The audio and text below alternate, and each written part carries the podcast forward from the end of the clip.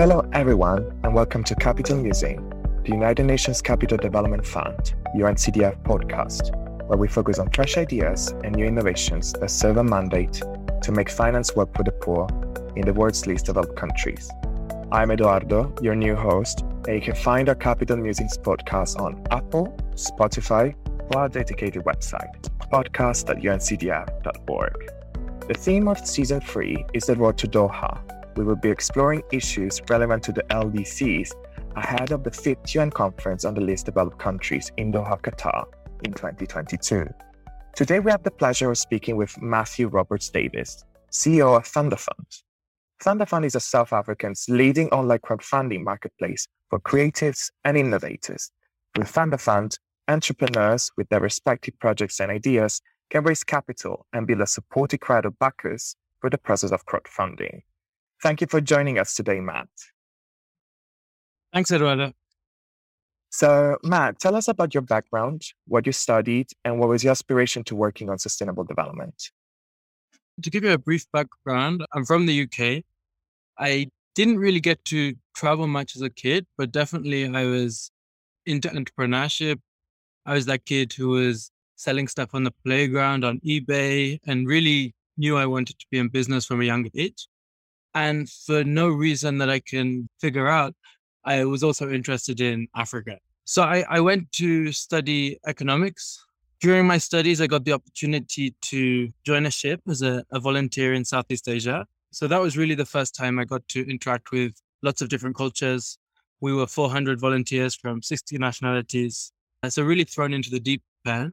And I just became fascinated to, to interact and to learn about how other people were living. And I knew that's something that I wanted to do. So I shifted gears from my corporate aspirations to social enterprise and development. So to explore that, I ended up working in Vienna for a while. Then I found myself in San Francisco. I worked at Kiva, which is an amazing nonprofit that's raised over $1.5 billion through crowdfunding for enterprises across the world just the kind of makeup of San Francisco and the idea that someone can really make a difference in the world, that's what inspired me. And I knew I wanted to take that and move to Africa. So I found myself a job in Kenya. I worked in microfinance for a few years. And then I found myself becoming more and more interested in crowdfunding and wondering why is crowdfunding not yet existing in Africa, yet it's such a big booming industry worldwide and it's enabling so many individuals, organizations, and entrepreneurs to raise money. How can we make this a reality? So I joined M-Changa. I became director there and then found a, a, partner in South Africa who had set up a crowdfunding platform for African entrepreneurs. So that was Patrick Schofield, and he founded Thundafund. And so a year later, I took the reins, set up Thundafund in Kenya. So it was now in South Africa and Kenya. And then last year, we actually managed to launch it in the Gambia in partnership with UNCDF. And so I'm based in Nairobi and I'm frequently traveling between the different countries of operation. And yeah, that's basically how I found myself to be in this space. Wow, so interesting, Matt. So basically, right now with Thundafund, you are able to travel to meet new cultures and also bring in a different perspectives to the work that you do. So, for those among our audience that may not necessarily know much about Thundafund. How would you describe it and what do you think makes it so unique? So there's there's lots of crowdfunding platforms in existence uh, around the world. So maybe you've interacted with Kickstarter, Indiegogo, one of those international platforms. What makes Thundafund unique is really we're targeting African entrepreneurs and African creatives rather than looking for the new project that's raising millions of dollars, we actually are excited about those businesses that just need a few hundred or a few thousand dollars that can really help them to get started and to grow and to hire staff and all those things. So we're trying to target the missing middle. And to do that, our approach is not to have the latest technology, but to look at local tech such as mobile optimization and also local operations, such as having a network of field agents and actors who can support this network and this community of entrepreneurs and individuals who are able to support them. So, in a quick sentence, it's a two sided marketplace. On one side, you have businesses who are raising funds, And on the other side, you have individuals from around the world who are willing and able to, to fund the businesses. Wow. Yeah. So basically connecting both ends of the spectrum. And from how you described it, I think it's also very good because it brings in southern perspectives to the business. So it's not something that is imposed from external stakeholders or external partners, but really trying to sit aside and really come together with those innovators and trying to make their ideas into reality. So, since you're based now in Nairobi, can you tell us a little bit more about how it's like to have a thriving business in Africa and what are the unique features or lessons learned that you may like to share with us today? I've lived in Nairobi just over six years now. I can say it's changed a lot in that short space of time. I've seen how the African tech scene has really been growing quickly and making big changes all around us. To be part of the ecosystem, it's exciting. People always ask me why Africa. And they're coming from a place of that false narrative of negativity that comes with Africa. But in reality, it's a very exciting place to work. It's full of opportunities. There's some amazing people, some amazing surroundings. And to be in the heart of innovation, where really through technology, you can make a big difference in society. And to see that even though our platform is the same, the way it's implemented in different markets is quite different and yet it's still relevant. Just playing around with that diversity and getting to interact with all those different cultures. So for me, the one word I use to describe it is exciting. Yeah, it is quite exciting, especially like you really have the chance of working in different sectors and meeting all these new people and trying to really bring these ideas into life from the get go, I think. So that's quite exciting. Also, like maybe from your experience also working in Southeast Asia and other markets, What's your sense about bringing in those ideas in? Or what's the sense of for innovators that would like to bring new ideas? What do you think is so different and makes Africa so unique in terms of market? And what's the sense in terms of also how you help them out make those business realities and their ideas a reality than anywhere else in the world where you work thus far? So I think the market reality is you're, you're fighting against the status quo in whatever you do. And in a culture that is sometimes a bit slower to embrace change, you really have to work with ideas that people can resonate with, that people can understand. That's one of the main differences. One of the big differences is in this market. If I compare it to San Francisco, which is a very fast market where people are always looking for that new idea, I found that people in Africa are actually a lot more loyal to the products that they know and they trust. And so if you can build that brand, then people do tend to warm up to it over time. It can take longer to build an audience, but absolutely you can introduce something to the market that's sticky and that people want and that can be adopted. So I'd say that's one of the main differences. Yeah, loyalty and really believing in the ideas that they bring forward and they come to Thundafund to make sure that they can come into reality. So maybe do you have any specific experience or idea that you worked with other young minds like yourselves on through Thundafund that you like to share with our audience?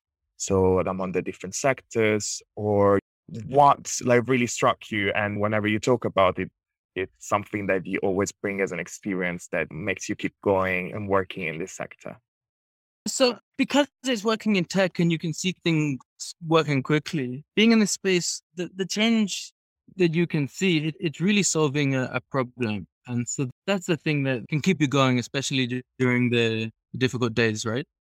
And we see entrepreneurs all the time that they always meet crowdfunding with skepticism, that it's not something they've come across before. They don't know if it can work. It's something new and something scary. And what we see is what once we've taken them through a couple of training and we're able to just encourage them and show them the different success stories on the platform that once they've embraced it there's really a good chance of them succeeding. And i really believe anyone lots of entrepreneurs across the continent can embrace crowdfunding and succeed. And really if you go to a bank they're expecting so much from you. There's lots of validations you need to prove. And one thing we, we're doing with crowdfunding is we're creating that stepping stone that maybe you're not quite ready with your idea to raise formal capital, but with a bit of encouragement from individuals around the world, those ideas can really take off. So we've just been encouraged to see that actually a lot of young entrepreneurs across the continent can succeed despite having the doubts and not having that much of an understanding of digital to begin with. Interesting. Embracing digital. So, do you have a story perhaps of a company, a young startup in Africa that you helped, you know, thrive through a Thundafund that you'd like to share with us today?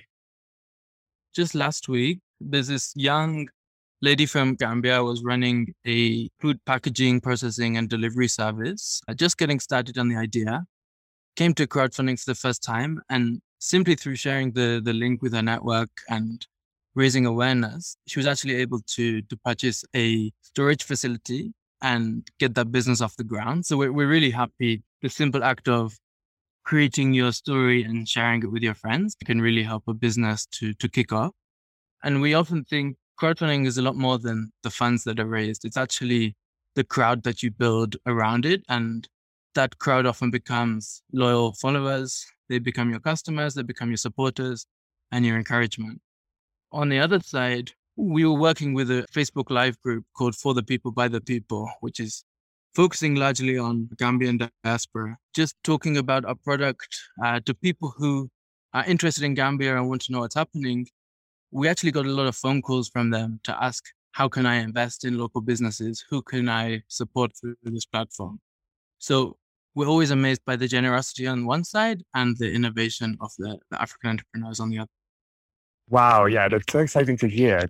Like one of the elements that we always think about is how do we make sure that also local communities are fully embedded and fully engaged in whatever development solution we may bring forward through our work. Especially now with the new excitement that you may have when it comes to expanding your business to an LDC like the Gambia. Do you sense any difference between what your work does in Kenya or in South Africa? You sense a little bit of a different approach that maybe West African culture as well can bring in when it comes to innovation, when it comes to crowdfunding even? Sure. Let me start with an example. So if we think about Uber, a technology that many people are aware of, if I order an Uber in the UK, I expect the driver to show up and drive me to my destination.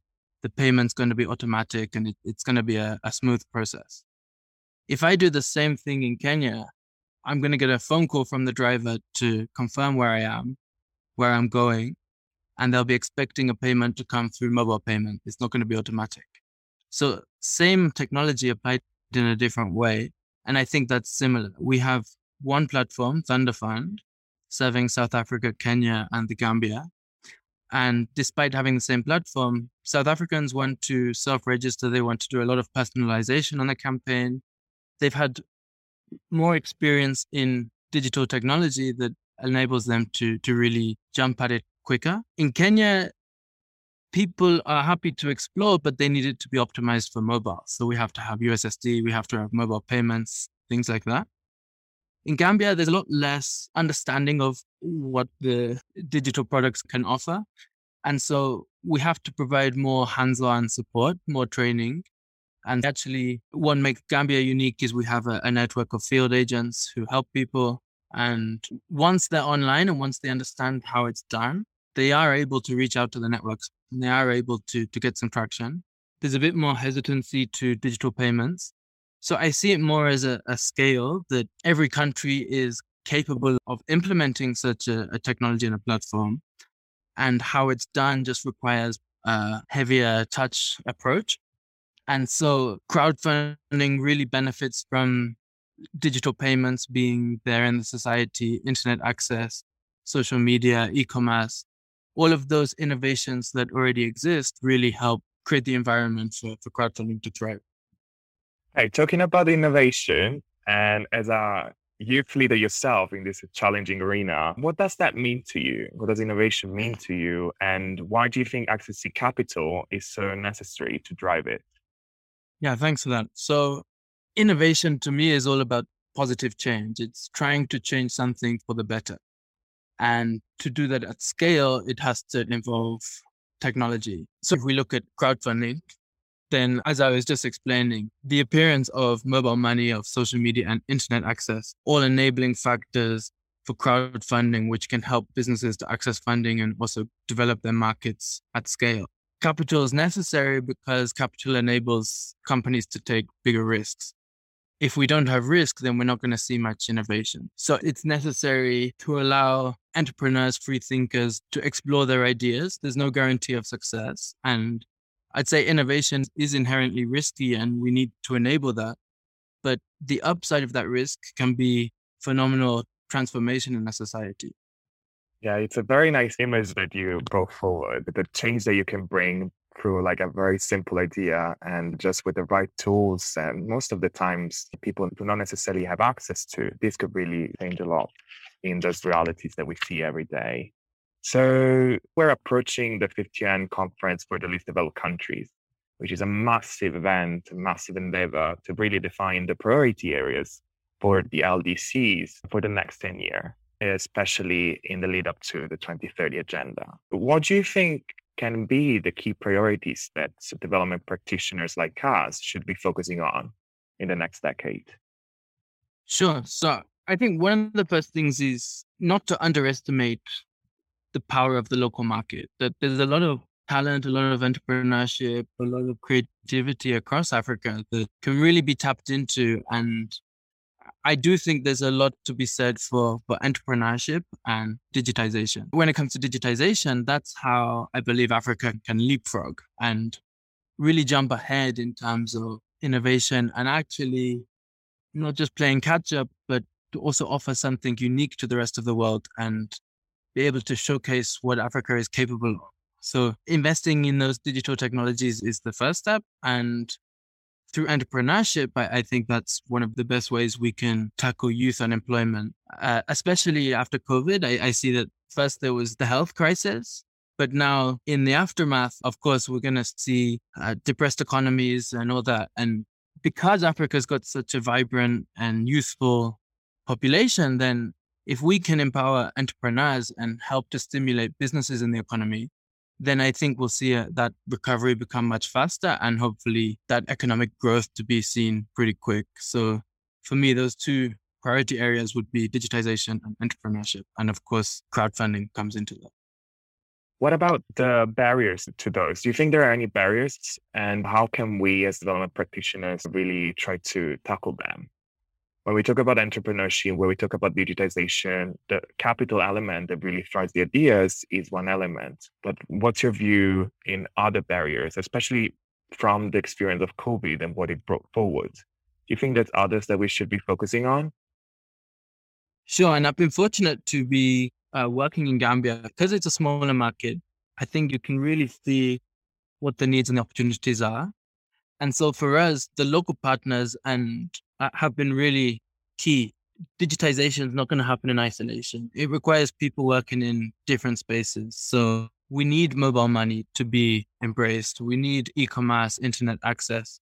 All of those elements work together to enable businesses, individuals, organizations to each benefit and to serve each other. And on the entrepreneurship side, it's not just access to finance. I think that's one part of what's needed. There's also the access to information and the access to the market. And again, social media is an amazing way for businesses to reach their market. But if I'm looking around the Gambia, most businesses only use WhatsApp and Facebook for personal needs. And they haven't yet seen the opportunity of what social media can do for their own businesses. And so that's something we bring into our own training. And yeah, like for me, we're just one player. We we need all the support we can get to actually facilitate this. We we can't solve all the problems, and so we need a lot of collaboration with development actors as well as with other digital and technology players to develop that ecosystem that can help the entrepreneurship to thrive. Indeed, yeah, partnerships to be key in creating an enabling environment for businesses to thrive. And I think you touched upon a very key element that sometimes is overlooked at because it's not only capital, but also a capacity development component that comes to it, bringing in southern perspectives, making sure that those that are out there fully embrace the new ideas and the new concept that you bring forward to make a change for the lives of their communities. Sorry, even in our case, we, we launched it in South Africa because it was quite an obvious market. We wouldn't have been able to move into Kenya if it wasn't through partnerships. And the same with Gambia. We weren't working with UNCDF. There's no way we could have tried crowdfunding, and we've been pleasantly surprised at how well it's been taken. And there's factors we wouldn't have considered, just like 23% of GDP in the Gambia is from remittances. So the diaspora is a huge market for us to tap into. That's something we wouldn't have learned unless we had that partnership to to work with and to learn those lessons. So, what is your suggestion then to funders that may want to start investing in these emerging markets? What are some key tips that you'd like to share to our audience that may be willing or may be thinking about investing in LDCs or Africa in general? I think it's invest strategically across uh, a range of different actors. As I said, the, the different actors need each other and we need lots of different solutions. The best solutions I've seen is when the private and public actors can actually work well together to share ideas. We as a startup can move quickly, we can innovate, we can try new things and learn quickly, but we don't have the capacity to do a lot of the work that is needed to really take this off the ground. So for me, it, it's really about that strategizing and investing across the innovative, potentially risky projects that can really lead to deep systemic change overall. Yeah, indeed. Let's take those risks together and let's try to make a change as much as possible, step by step on the ground. So, thanks so much, Matt. We've talked about entrepreneurship, we've talked about digitization, we've talked about crowdfunding and importance of public and private partnership to make a change for the lives of the people that we serve. Do you have any last thoughts that you'd like to share before closing up? Yeah, my, my final thought is really not to underestimate. A lot of businesses can do so much more than they believe. And really, the main thing they benefit from is actually that confidence booster. And knowing that you have individuals supporting you can be so critical to a business's success and even motivation. I just want to encourage all the young people out there that you can actually make a difference. And, you know, I really hope that we can build this ecosystem that does support young people because I, I do think they are the, the, future. And youth unemployment can really be turned into an opportunity as long as we embrace entrepreneurship and technology. So that's really my final word on that. Thanks. Thanks so much, Matt. And thank you for joining us today. And thanks to our audience for joining us on UNCDF podcast Capital Musings. Once again, you can find us on Apple, Spotify, and our dedicated website, podcast.uncdf.org. If you found this episode useful, please spread the word on Twitter with the hashtag Capital Musings or leave us a review. Reviews help us and new listeners discover our podcast. So if you enjoyed listening, please leave a review. Thanks, and until next time.